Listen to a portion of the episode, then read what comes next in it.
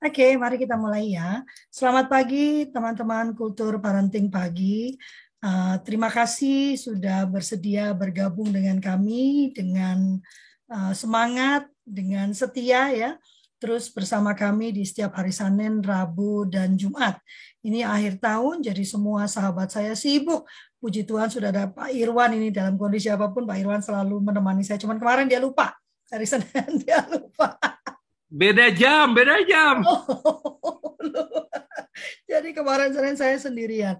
Nah hari ini yang terjadwal sebetulnya Cik Meli Kiong. Cuman Cik Meli mengatakan jam 7.30 beliau harus berangkat ke satu tempat sehingga tidak mungkin berbagi. Jadi eh, karena ini last minute, uh, Lovely jadi tidak tidak bisa mencari uh, pembicara uh, pembicara ini ya pengganti ya. Dan karena last minute juga saya uh, ini akan sharing satu presentasi saya. Tapi sayangnya presentasi saya ini dalam bahasa Inggris ya, jadi mohon maaf ya nanti saya saya uh, menyampaikannya dalam bahasa Indonesia udah pasti. mohon maaf ya. Bahasa uh, Jerman juga nggak bisa aku bahasa Jerman. Sebentar. Saya mau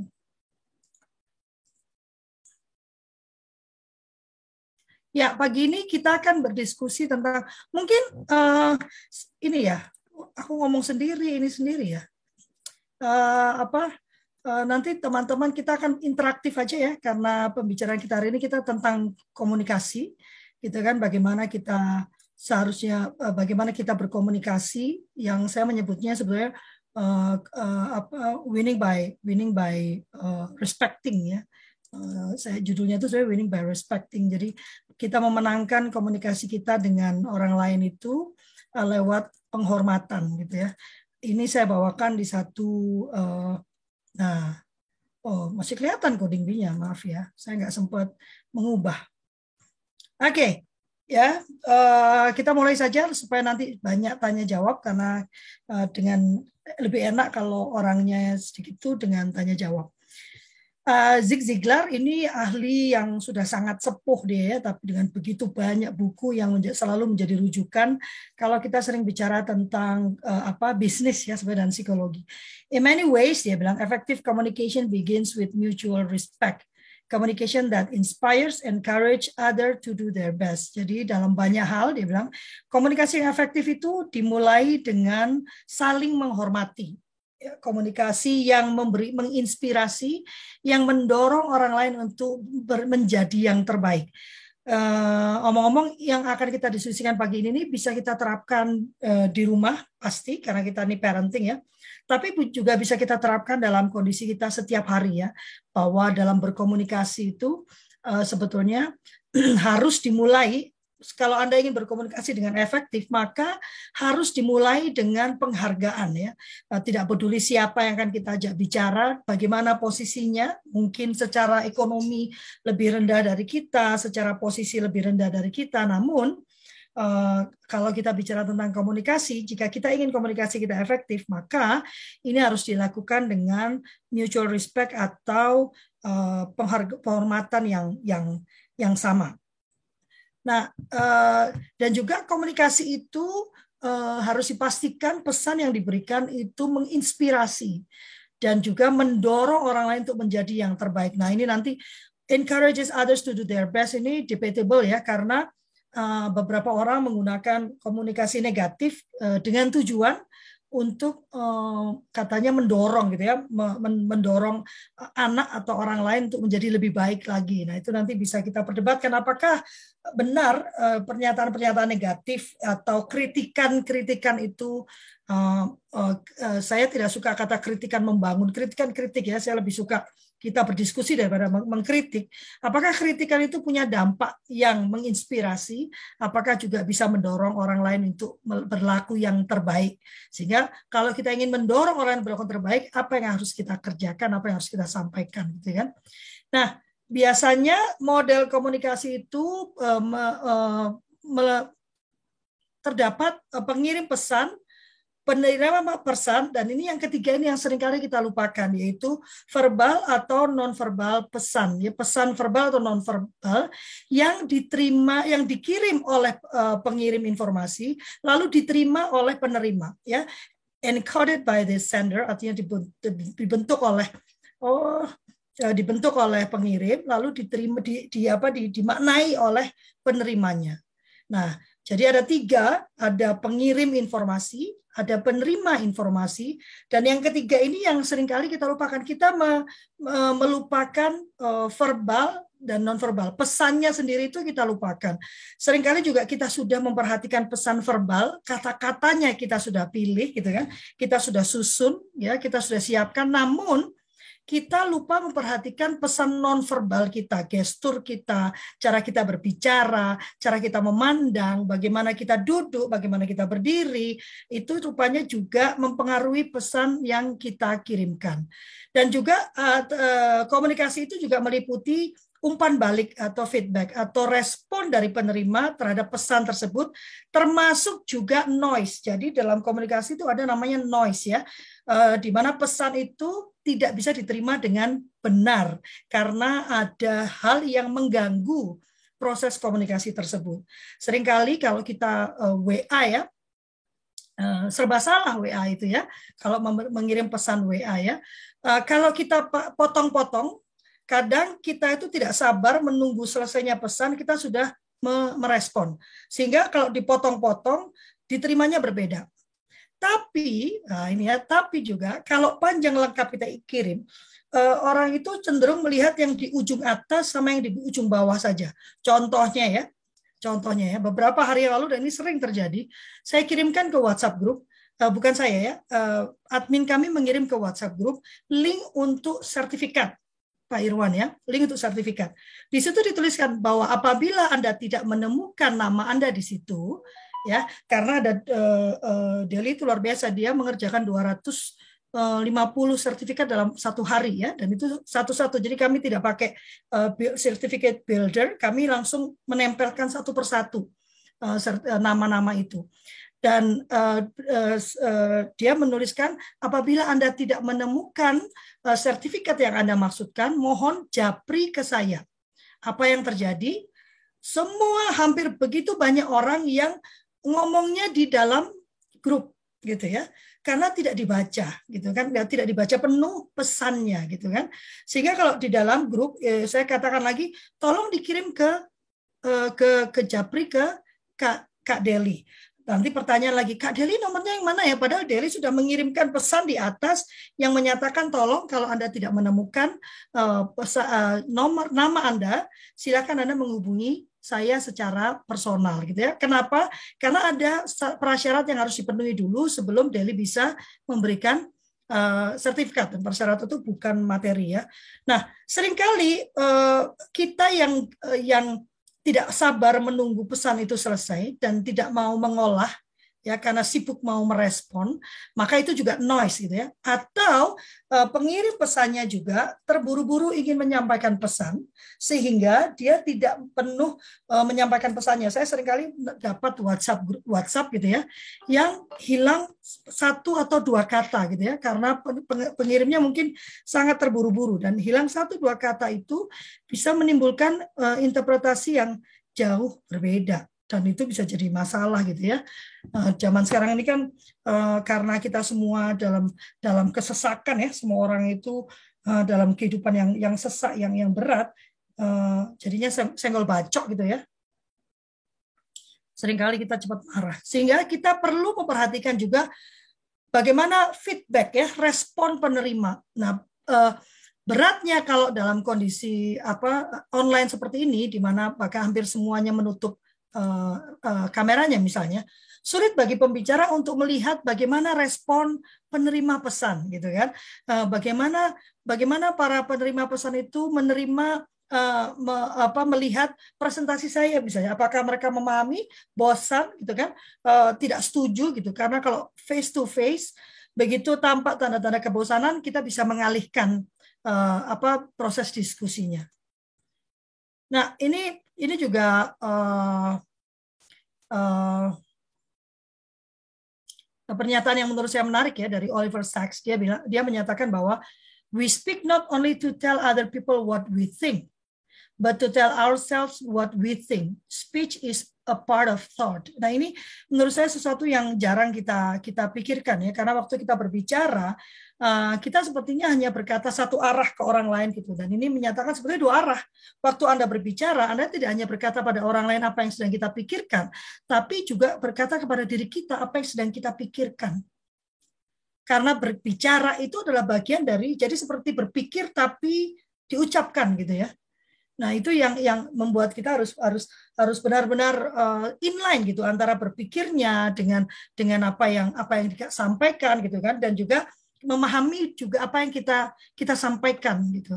Dan saya menemukan satu teori yang menarik menurut saya bahwa sebenarnya pada saat seseorang itu berbicara, dia itu menyampaikan ada empat hal yang muncul dari perkataan dia ya, dari apa yang dia sampaikan itu.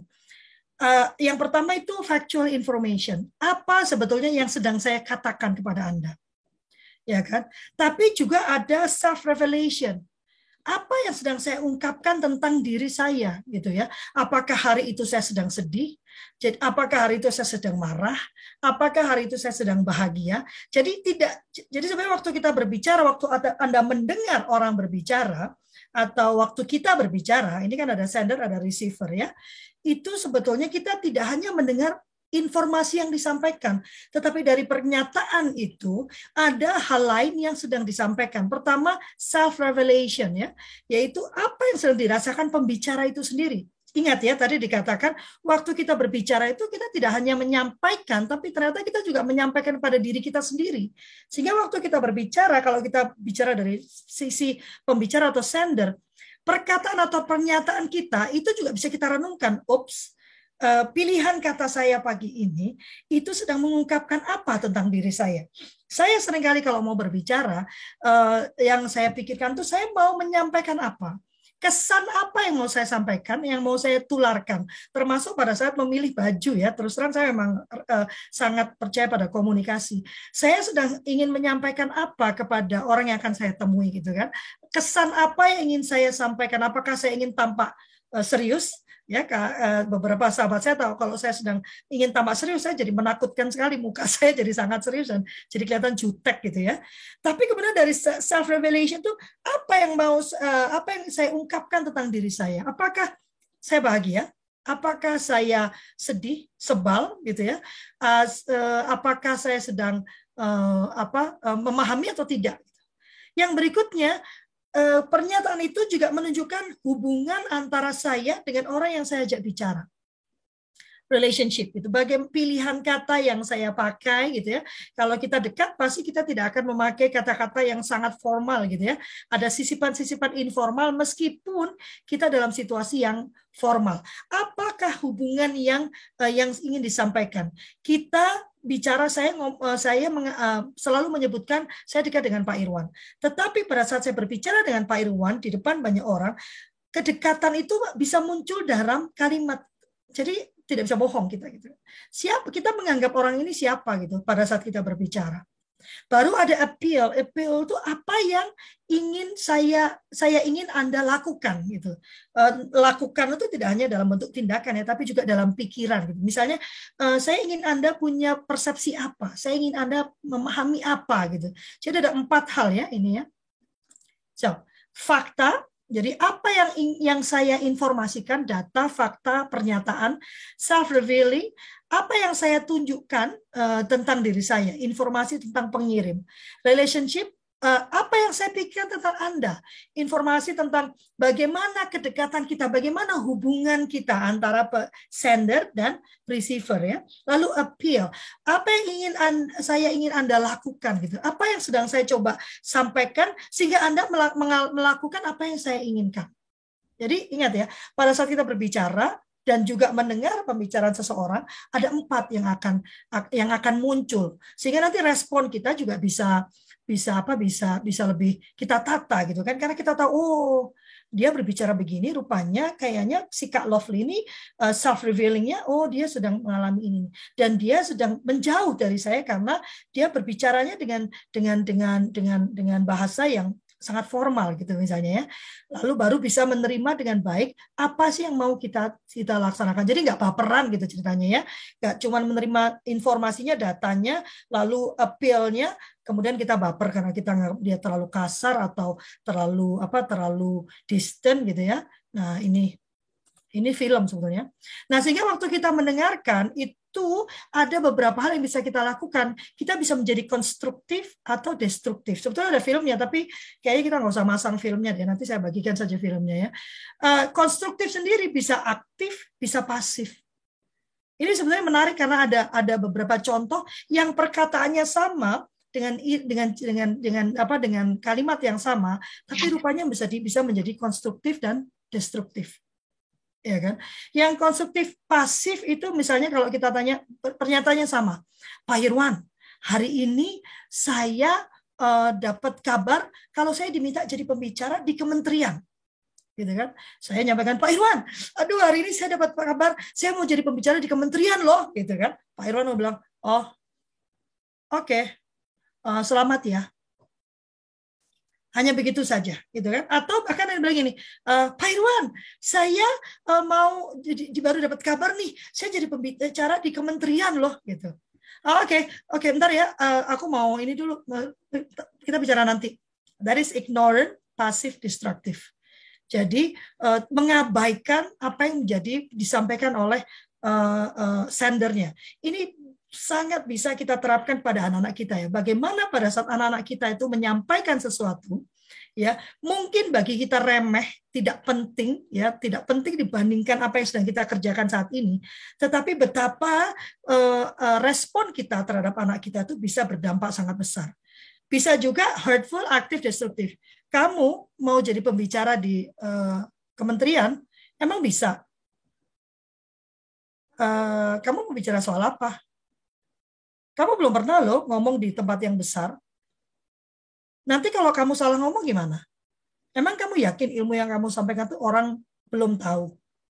Kalau ternyata mereka lebih jago, nah itu destruktif ya, sangat menyakitkan dan secara aktif menghancurkan. Kalau yang tadi pasif, hanya mengabaikan. Yang ini dia eh, secara aktif menghancurkan harapan atau eh, keyakinan dari orang yang diajak bicara. Berikutnya konstruktif tapi pasif. Pak Irwan, saya mau jadi pembicara lo baru tahu nih di, di uh, dapat email diminta jadi pembicara di kementerian gitu. Oh oke, okay. wow, selamat ya. Nah itu saja. Jadi tetap dia memang konstruktif karena memberi selamat, tapi pasif dan dingin. Ya, Nah, yang paling benar adalah nurturing dan aktif konstruktif. Misalnya ada yang bilang, Pak Irwan, saya itu mau jadi pembicara loh di kementerian saya baru dapat sekarang. Oh iya? Wow. Terus terus gimana? Apa yang mau kamu bicarakan? Oh, perlu apa yang bisa saya bantu? Perlu ini enggak? Oh, saya ada loh referensi. Kamu mau bicara tentang apa? Waduh, menarik sekali tuh. Nah, ini yang engaging ya. Kalau kata-kata biasa itu kita harus engaging, engage dengan apa yang disampaikan oleh orang yang memberi kepercayaan pada kita untuk menyampaikan pesannya. Ya, sampai di situ uh, uh, diskusi kita. Apakah ada yang mau bertanya? Apakah ada yang mau berbagi? Saya mau ke uh, uh, silakan raise hand, silakan buka. Bu Sakti udah buka ini mau menyampaikan sesuatu? Iya, yeah, terima kasih Kak Lovely. Uh, gini, kalau misalnya sebenarnya uh, seseorang yang menyampaikan berita gembira ke kita itu uh, apa menurut kita memang sebenarnya belum belum apa ya belum layak. Tapi bagaimana cara kita memotivasi tanpa menipu diri sendiri gitu loh. Kan ya. kalau yang tadi kan destruktif ya, maksudnya tanggapannya vulgar gitu. Nah ini untuk yang pemula terus dia mendapat kesempatan untuk tampil yang wah ini ya ede tapi sebenarnya kita juga kan nggak pas ya. Jadi cara yang tepat bagaimana? Mohon mohon berbagi ilmu. Terima kasih. Ya, yang pertama yang tidak tepatnya adalah kita tidak percaya bahwa dia bisa. Itu yang tidak tepat. Ya, e, karena apabila seseorang itu mendapatkan peluang, ya e, berarti seseorang yang lain itu melihat kelebihan dari dirinya yang tidak kita lihat. Itu ya. Jadi uh, bukan melihat menurut saya dia itu belum siap kalau menurut kita tapi bahwa dia mendapatkan kepercayaan dan peluang itu artinya ada orang lain yang melihat sisi yang mungkin kita belum lihat. Gitu ya. Jadi uh, uh, saya ini termasuk orang yang nggak pedean sebetulnya. Uh, kaget kan? Saya sangat tidak pede gitu ya.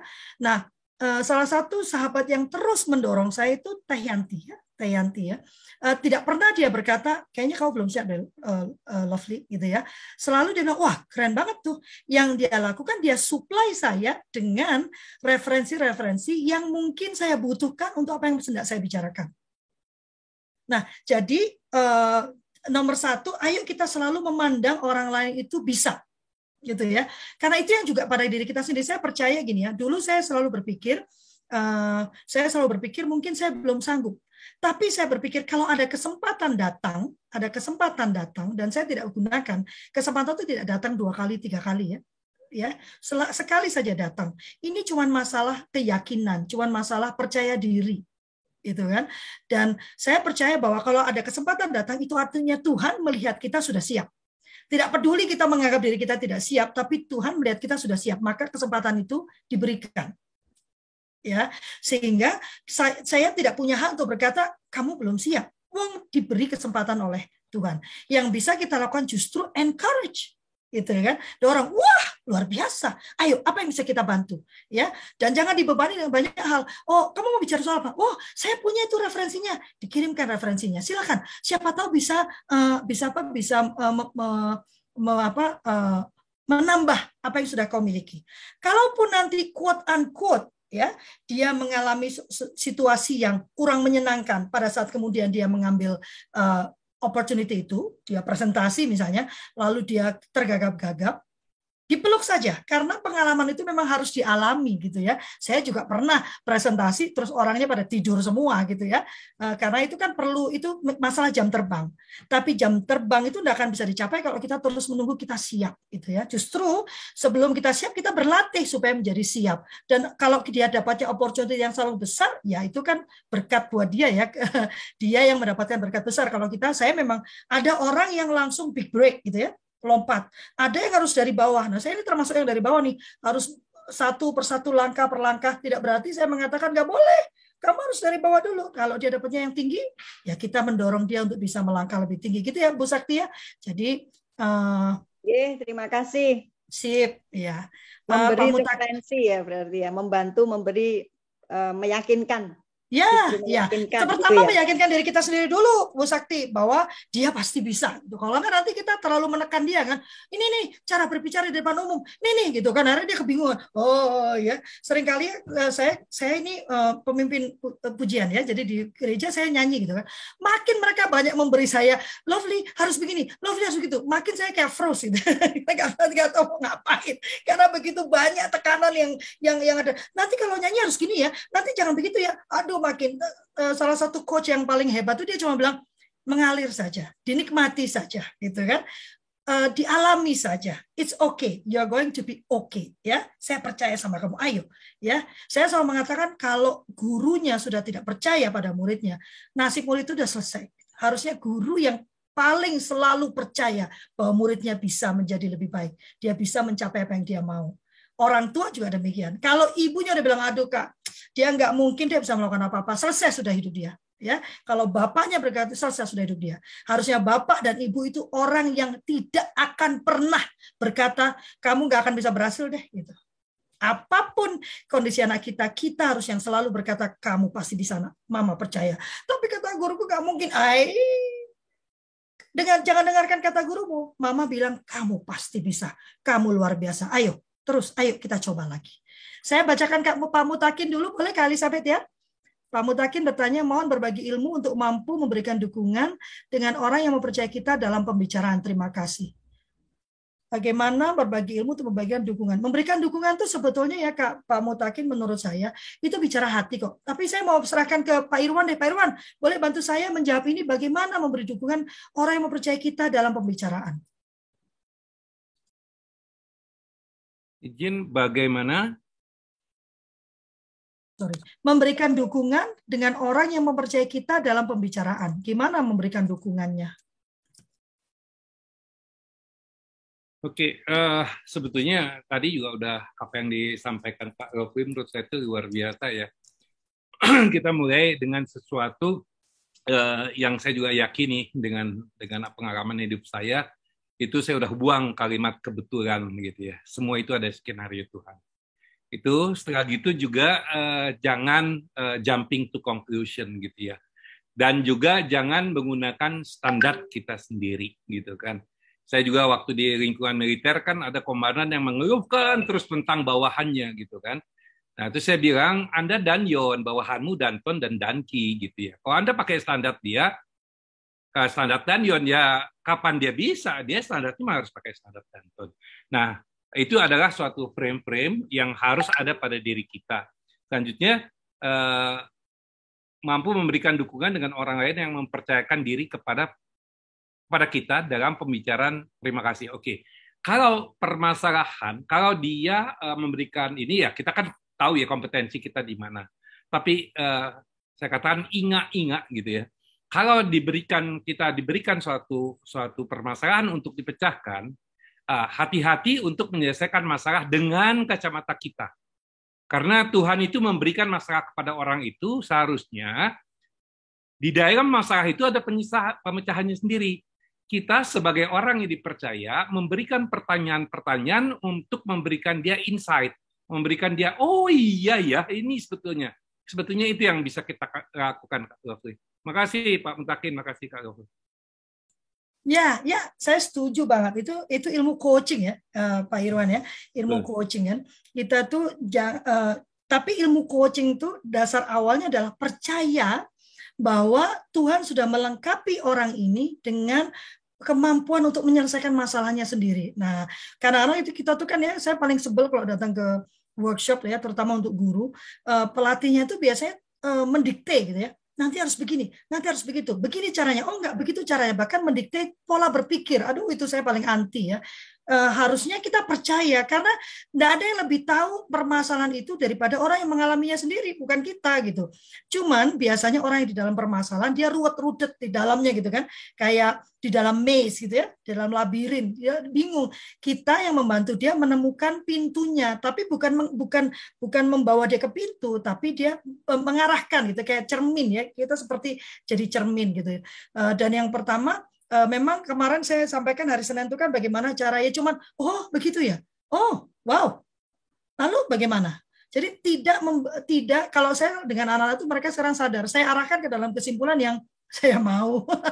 Jadi kalau dia menyimpulkan yang lain, saya kasih counter gitu kan. Kalau begini itu gimana kak? Nah kalau itunya gimana kak?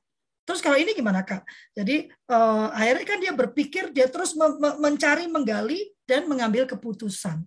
Dan ingat ya, yang disampaikan ke kita tuh berhenti di kita. Ini sering kali orang lupa ya berhenti di kita ya. Kalau sudah diberikan mandat eh, kepercayaan tentang apa yang disampaikan seremeh apa pun itu itu berhenti di kita itu pada anak kadang-kadang kan gitu kan anaknya cerita terus nanti waktu ketemu-ketemu om ayo om itu ponakanmu sudah besar dia naksir naksir dia. Nah itu itu kita cuman bercanda selesai sudah rasa percaya anak kita kepada kita ya. Jadi bercanda pun kita harus hati-hati. Jangan misalnya gini ya uh, ini sering kali ya uh, apa uh, dia menyampaikan sesuatu yang misalnya gini dia bilang bahwa dia jatuh cinta lagi gitu ya. Seorang suami ini menyatakan dia jatuh cinta lagi pada orang lain ya. Uh, uh, dia uh, dia menyatakan ke kita dalam kondisi dia gelisah kan. Dia tidak mau ini terjadi dia perlu orang lain untuk disampaikan. Terus begitu begitu ngobrol rame-rame terus uh, terus ngomongin tentang jatuh cinta jatuh cinta eh ada tuh ada tuh gitu kan. Ada teman kita tuh nah selesai sudah kepercayaan itu sudah hilang gitu ya. Jadi memang harus menjaga kepercayaan apa yang disampaikan ke kita berhenti di kita gitu kan. Dan kita kalaupun kita mau bantu untuk mencari solusi, kalau cerita ke orang itu jangan menceritakan sosok gitu. Nanti kita ngobrol yang lain lagi. Gitu ya. Kak Elizabeth silakan. Ya, Kak Lovely, aku tuh senang banget kalau dengar Kak Lovely itu sharing tentang ilmu komunikasi. I do appreciate it karena uh, ini antara sharing dan tanya ya Kak Lovi ya. Yeah. Tapi yang saya rasakan saya itu sangat-sangat terbantu karena memang begitulah keseharian saya bertemu dengan uh, orang banyak antara keluarga dan di sekolah dan orang tua dan masyarakat ya. Uh, daging banget yang Kak Lovely katakan itu. Saya juga senang karena di PAUD itu cukup awal saya belajar untuk tentang uh, komunikasi positif dengan anak. Jadi tidak hanya menyalahkan tapi mengarahkan, mengapresiasi anak. Itu susah banget. Harus praktek sendiri, tidak bisa pengalaman orang lain.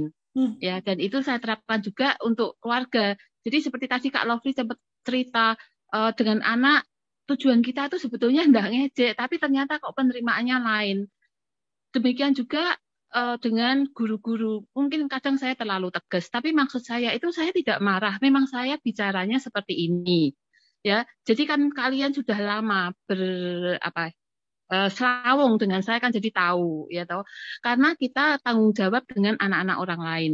Nah, yang pengen saya tanyakan itu bagaimana uh, saya harus mengelola emosi. Kita harus mengelola emosi supaya ketika kita tahu kita oh aku sudah menyakitin, oh ternyata uh, orang lain menerimanya seperti ini padahal sama sekali aku tidak. Nah, itu kan membuat kadang kita tuh down. Nah, bagaimana supaya kita tuh tetap punya keyakinan bahwa maksud kita tuh baik tapi aku pengen berubah. Membuat kita, uh, eh, saya tidak down terlalu lama atau uh, negative thinking gitu ya. Sebetulnya tidak sampai negative thinking, tapi saya merasa wah kecewa kok aku maksudku baik tapi kok begini. Gitu Kak Lovely. Terima kasih ya. banyak. Ya, terima kasih Kak Elizabeth. Uh, sebetulnya itu Kak Elizabeth seperti membicarakan saya ya. saya juga uh, sering kali uh, disalahpahami gitu ya. Kalau saya ngomong itu uh, dianggapnya terlalu terlalu kencang, terlalu apa? Terlalu karena uh, saya nggak mau nggak mau berlindung di balik uh, ini ya uh, ethnicity saya, saya dari Surabaya kan, orang Surabaya memang kalau ngomong kan kenceng gitu ya dan uh, sangat to the point gitu ya. Uh, tapi kemudian sepanjang waktu uh, saya belajar gitu, belajar bagaimana kemudian uh, menurunkan tone berbicara saya gitu kan. Dan itu uh, latihan memang kali sampai harus latihan gitu. Uh, kita sendiri mau berubah dengan melatih pola berbicara kita gitu kan. Uh, uh, makanya saya senang kalau pakai WhatsApp ya, karena waktu mau dikirimkan kita bisa baca kan Eh, apakah ada yang mesti diubah ataukah aduh ini kesannya kok bagaimana? Dan kita harus eh, menempatkan diri pada eh, posisi orang lain. Waktu dia menerima ini apa yang akan dia rasakan? Waktu saya ngomong begitu apa yang saya rasakan? Sehingga saya jarang sekali menyelesaikan kalau saya memimpin satu lembaga saya memang tidak suka ini apa saya tidak suka. Jadi biasa kalau di lembaga itu kan kalau ada kegiatan lalu ada evaluasi ya evaluasi itu duduk bersama lalu mengevaluasi. Saya kurang suka gitu. Jadi anak-anak karena dievaluasi itu tidak menyenangkan. Sudah bekerja keras setengah mati lalu dikritik kamu kurang ini, kamu kurang itu, kamu kurang ini walaupun untuk kebaikan ya. Tapi saya rasa itu tidak menyenangkan gitu. Eh, mending sebagai seorang pemimpin, saya kemudian memperhatikan, oke, okay, kalau ngomong dengan uh, Kak Elizabeth misalnya, saya harus menekankan di hal ini, ini, ini, ini, karena biasanya Kak Elizabeth luput di situ gitu kan. Oh, waktu bicara dengan Kak Endah misalnya, oh kalau Kak Endah itu dia harus tekankan ke sini-sini karena Kak Endah biasanya luput di sana gitu. Jadi evaluasi itu kepada diri saya sebagai pimpinan, uh, bagaimana saya nanti berkomunikasi dengan mereka gitu. Alih-alih saya mengambil waktu untuk mengevaluasi, mengkritik, Nah, karena kritikan itu jarang sekali yang menghasilkan kebaikan ya, lebih banyak menghasilkan sakit hati gitu kan, kesel gitu ya, karena kita nggak tahu hari itu dia lupa apa yang terjadi dengan kehidupannya. Tadi kan, uh, tadi yang tadi empat empat lap, empat kotak tadi ya, yang uh, kotak tadi kan, empat dinding komunikasi tadi kan, waktu waktu dia bicara begitu tuh kita harus uh, sadar, harus ngeh gitu. Oh, ini dia sedang berkat, berbicara karena sesuatu terjadi dalam hidupnya. Dia sedang marah ini, tapi kok sama saya? Belum tentu dia marahnya sama saya. Dia sedang marah dengan orang lain, lalu kemudian pembicaraan itu terjadi, gitu kan? Eh, sehingga emosi marahnya terkait gitu. Bagi saya eh, eh, kita memang harus memperbaiki diri itu pasti. Tapi juga saya memutuskan untuk tidak terlalu memikirkan apa dampak orang lain gitu selama saya mengurus operet dan kultur parenting, beberapa sudah salah paham gitu ya, salah memahami apa yang saya sampaikan, beberapa pergi meninggalkan saya. Saya pikir tugas saya adalah terus memperbaiki diri, berbicara yang terbaik gitu kan, dan terus meyakinkan bahwa hati saya ini masih murni gitu kali sampai saya percaya banget niat kita itu terus murni gitu. Sambil niat murni memperbaiki diri saya rasa akan lebih banyak akan akan lebih diterima secara jelas. Sebetulnya kan kalau orang Surabaya itu enaknya eh, kita nggak akan membalut-balut perkataan gitu ya. Kalau ngomong A itu ya A gitu kan. Kalau B ya B. Kita nggak akan ngomong B padahal maunya A. Cuman kan ada beberapa orang yang tidak suka dengan direct direct apa direct uh, approach ya. Kalau langsung tuh mereka nggak suka. Mereka sukanya kita agak berputar-putar. Maka mempelajari siapa yang mau kita ajak bicara itu juga penting gitu kan. Dan menyampaikan kesalahan itu memang sebaiknya kalau dalam konteks konteks apa konteks uh, dalam konteks kerja itu one on one gitu, tidak disampaikan di dalam konteks meeting gitu ya. Moga-moga menjawab ya Kak Elizabeth ya. Kalau dengan anak memang ada banyak yang yang dulu pun uh, saya saya suka salah ya. Anak saya mengingatkan saya sebetulnya. Seperti misalnya misalnya kita itu uh, waktu ingin anak percaya sama kita, segala komunikasi kita terus kita atur. Uh, berapa dari kita yang uh, waktu kecil, ini anak masih kecil sekali, satu tahun, dua tahun gitu. Ih tante, tadi malam ada yang ngompol tuh, dedek nompol, uh, dia lupa tante, gitu. Padahal itu kan kita maunya lucu gitu ya, uh, uh, menyenangkan gitu ya. Tapi itu mempermalukan anak nah, dan itu membuat rasa percaya diri percaya dia pada kita itu turun padahal dia baru satu tahun ya sama dengan uh, sampai sekarang pun kalau saya mau menyampaikan kisah tentang anak saya saya harus minta izin dulu gitu. Kakak kemarin kan kakak cerita tentang ini boleh nggak mama pakai itu untuk pembicaraan gitu untuk untuk contoh? Kalau dia bilang hmm, jangan lama gitu. Ya harus kita simpan gitu ya walaupun uh, seusia dia masih muda pun saya minta izin gitu kan. Dengan begitu dia merasa bahwa ada iya. penghormatan ada penghargaan ada mutual respect antara ibunya dengan dia walaupun ibunya punya otoritas yang lebih besar itu ya Kak Elizabeth ya. Oke Kak, jadi uh, uh, bukannya tadi saya nyinggung, itulah saya. Mungkin saya sama dengan Kak Lovo. Ya sama. Iya, makanya saya senang, saya lebih senang terus terang, berani terus terang sama saya uh, Kak Lovely. Terus mengenai tadi yang dengan uh, apa guru-guru itu, tadinya saya sih one face to face ya, yeah. mm, face to face ke mereka. Tapi ketika kesalahannya sama, saya mengulang, mengulang, mengulang, dan pengalaman satu guru akhirnya uh, terjadi lagi terjadi lagi sehingga saya kemudian mengambil oke okay, saya sudah kasih pijakan dulu sebelumnya. Ini hmm. tidak untuk membuat uh, shame of you gitu loh tapi ini karena kejadiannya berulang jadi kita rembuk aja. Tapi mungkin benar juga tadi Kak Lovely bilang mungkin ada yang pengen Kak Lovely katakan supaya saya kuat mana yang harus? Ya kalau saya kalau kejadian itu berulang jadi approach-nya itu kalau ada masalah dalam organisasi pendekatannya jangan personal gitu. Maksudnya kita mendekati masalah itu tidak dengan cara personal, tapi dengan cara sistem. Saya suka gitu. Jadi kemudian kalau itu berulang maka dijadikan aturan misalnya atau jadi SOP baru gitu misalnya. Bahwa kalau ini dilakukan ini yang terjadi ini terjadi gitu kan. Kalau dia merasa waduh itu saya dong ya nggak apa-apa. tapi kan tidak dipermalukan itu kan sudah menjadi satu aturan baru. Jadi nggak usah dibicarakan kita tahu bahwa terjadi kesalahan ini ini dan karena kesalahan itu kan mengganggu mengganggu uh, mengganggu stabilitas yang lainnya ya. Mereka pasti akan ngomel kan. Maka dijadikan uh, jadikan apa SOP yang baru atau aturan yang baru gitu. Karena kan aturan itu kan bisa diubah per enam bulan ya. Kalau kita kita lihat SOP enam bulan itu berjalannya tidak bagus gitu kan bisa didiskusikan lagi lalu dimasukkan menjadi peraturan yang baru.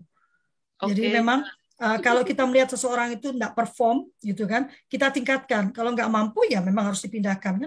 Kan, siapa tahu bukan itu posisi yang tepat untuk dia ya. Sejak selama senyampang kita memang sudah melakukan pendekatan terhadap orang tersebut dan mengetahui karena biasanya gini, saya sangat percaya kondisi di rumah itu mempengaruhi kerja. Jadi kalau ada anak buah saya dulu melakukan kesalahan, saya pasti bawa dia makan malam gitu ya. Tapi bukan bicara kesalahannya, bicara dengan tentang kehidupan dia gitu kamu ada apa gimana keluargamu suamimu anakmu apakah baik-baik saja gitu kan nah di situ ada sesi curhat ya sesi curhat dan biasanya dia kemudian mau mengubah perilaku dia gitu Oke, terima kasih banyak. Gimana Pak Irman? Semua ngomong malah di uh, mute. Bukan aku ngomong di sini, jadi kebuka. Sorry. Oke, okay, right. iya.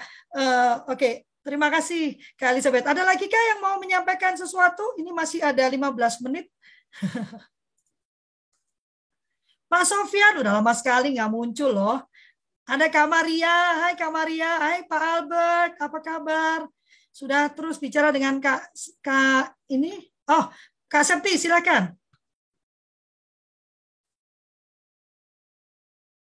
Iya Kak Lo. Ya, silakan nggak uh, bukan anak tadi, tapi mungkin uh, pertanyaan Kak Elizabeth ya kalau uh, itu kan kalau Kak Elizabeth tadi sebagai orang yang apa yang apa adanya gitu ya. Nah itu kebalikannya saya itu sebagai yang yang mudah tersinggung, mudah sensitif dengan kritik. Nah itu sebenarnya saya juga apa kadang-kadang gitu. Tapi kadang uh, kembali kritik itu akhirnya marah yang mengendalikan saya gitu loh kak. Jadi harusnya seperti apa gitu. Ya terima kasih kak Lau. Ya menarik ya. Jadi memang saya bicara dua arah ya. Uh, tadi saya menyampaikan saya tidak menyarankan kritik ya karena kritik itu menurut saya yang keluar dari kritik itu jarang sekali kesadaran tapi lebih pada sakit hati gitu ya. Jadi nggak usah ngeritik lah gitu kan. Uh, lebih baik nanti diskusi lagi uh, pada saat kemudian terjadi apa yang harus diperbaiki. Karena saya tuh percaya sekali ya pada saat kita melakukan kesalahan, kita sendiri itu sudah sudah dituduh oleh kesalahan kita sendiri gitu. Jadi kita tuh sudah termasuk anak-anak ya. Kalau dia melakukan kesalahan, saya percaya dia itu sudah aduh aduh gitu ya. Jadi tidak perlu lagi ditambahi, jadi nggak perlu lagi menggarami luka gitu loh. Udah dia merasa bersalah, kita garami gitu. Lebih baik kita ajak dia untuk untuk untuk kita temani dia dan kita jadi cermin seperti Pak Irwan tadi sehingga dia nanti akan merefleksikan apa yang seharusnya dia lakukan lebih baik gitu kan. Ya kan? Aduh, gua tadi salah. Harusnya gua gini. Oh ya? Oh gitu ya. Iya.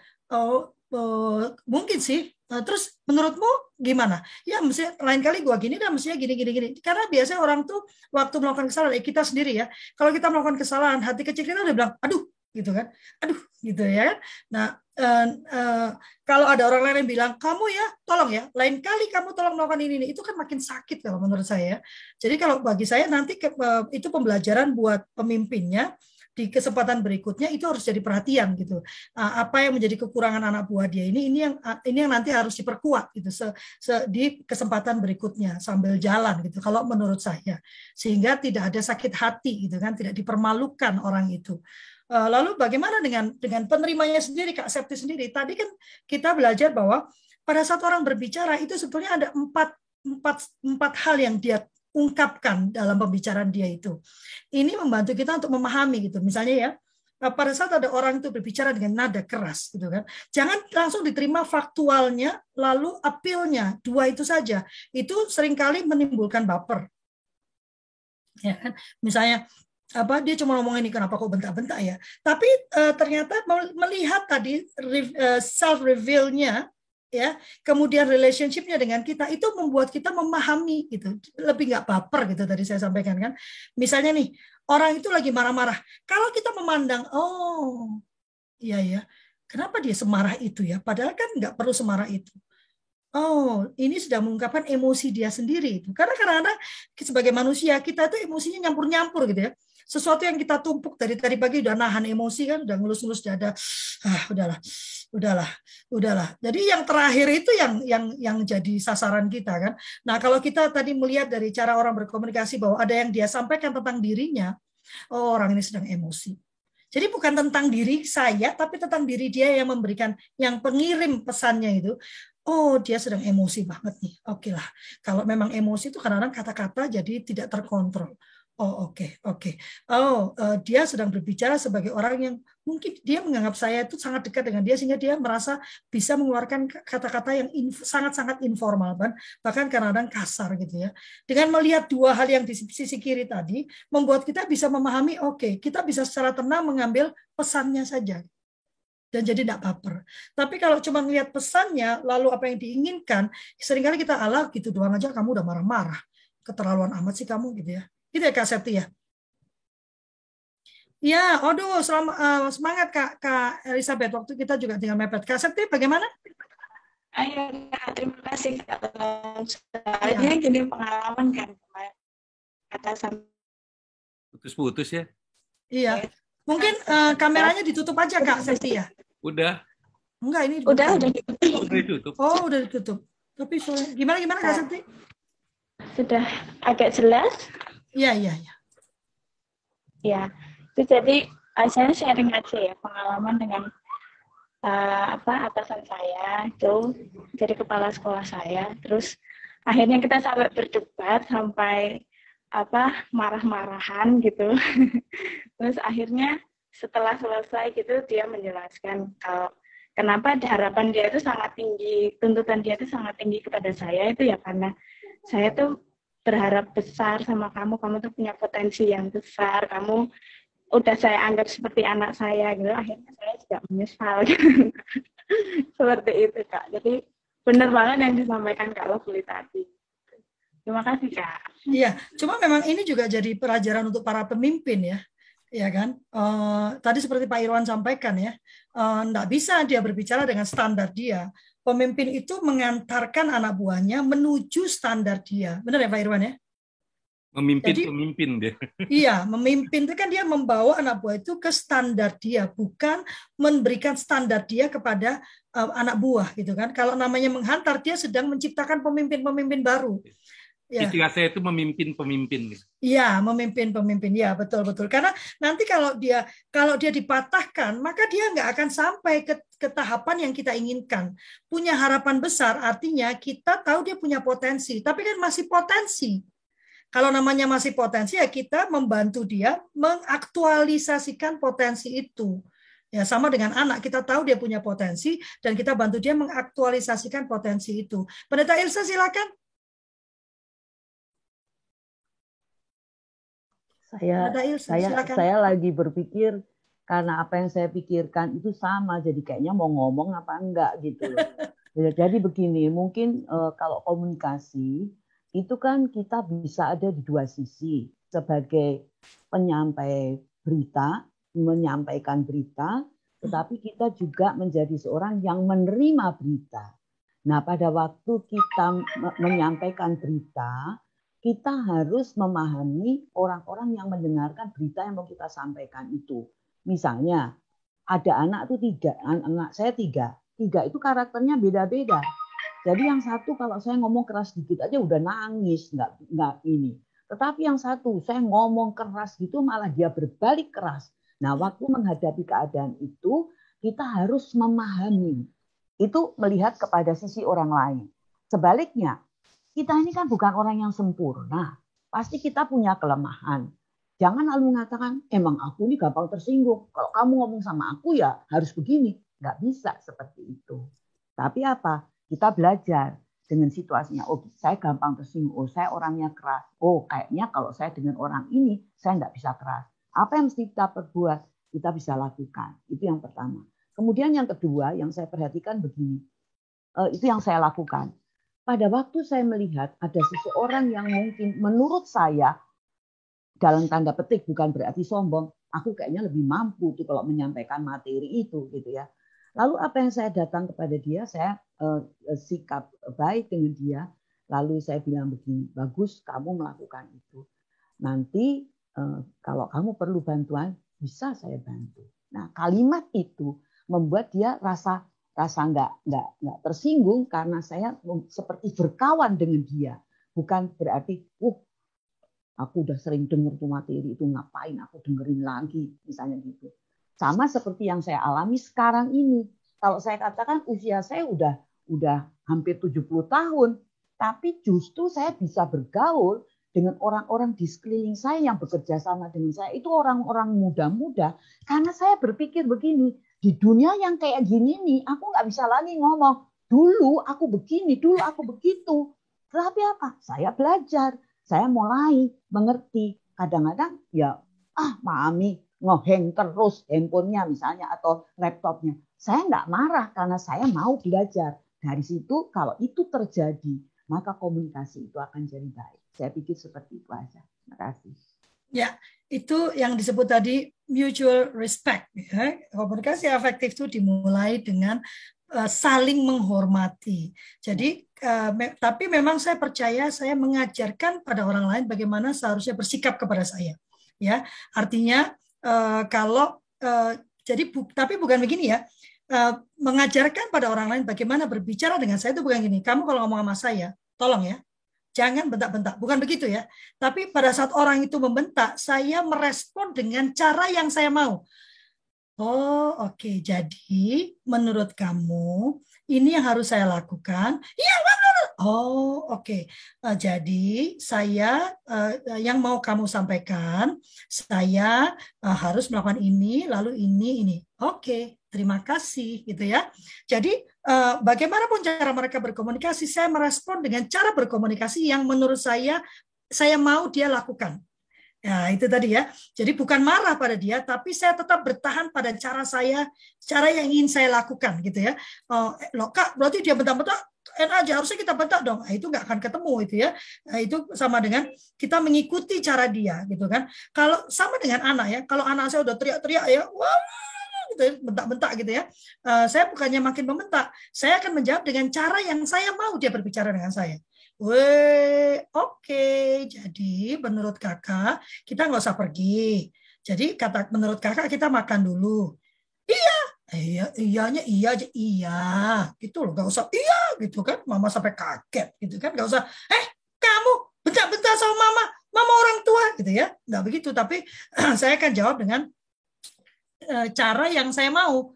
Oh, jadi menurut kakak nggak usah pergi. Uh, gitu aja sampai mama lompat udah sampai lompatnya sampai ke ke bulan mama kaget gitu ya. Nah yang seperti itu. Jadi dibawa dibawa santai gitu kan. Karena kita nggak pernah tahu waktu orang itu sedang berkomunikasi dia punya masalah di balik itu kan. Nggak hanya dengan kita dia punya punya hal-hal lain yang kita yang kita nggak tahu. Itu sebabnya kalau di sekolah saya minta mereka datang satu jam lebih awal untuk ini untuk cooling down gitu ya. Guru-guru itu cooling down dulu semua permasalahan dia cooling down dulu baru ketemu anak. Kalau enggak nanti anak dihajar semua ya Pak Irwan ada yang mau disampaikan? Udah jam 8 kita mau tutup. Oh iya, saya juga latihan ekstra-ekstra. Silakan Pak Irwan. Dibilang keburan itu di belakang demo itu kena kebulnya gitu ya. Oke, okay, uh, eh, memang yang terakhir tadi menurut saya memang kita harus menggunakan bahasa yang uh, sama dalam tanda petik ya. Setelah itu ya uh, saya mengendorse apa yang disampaikan Kak Elfri tadi Eh, memang dalam komunikasi itu yang terpenting itu how to be a good listener. Mm-hmm. Jadi bagaimana kita menjadi penyimak yang baik gitu ya.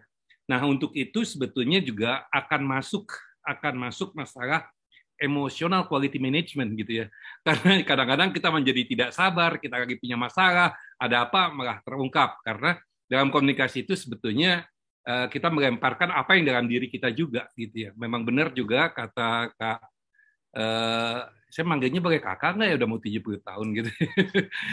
jadi kita kan jadi komunikator dan Dika juga akan menjadi komunikat. Uh, selanjutnya satu lagi Kak Lokwi adalah uh, tetap tadi saya tuliskan di situ ada etika dan etiket gitu ya. Kalau etika itu dari Yunani gitu ya, itu termasuk etos, moral ya.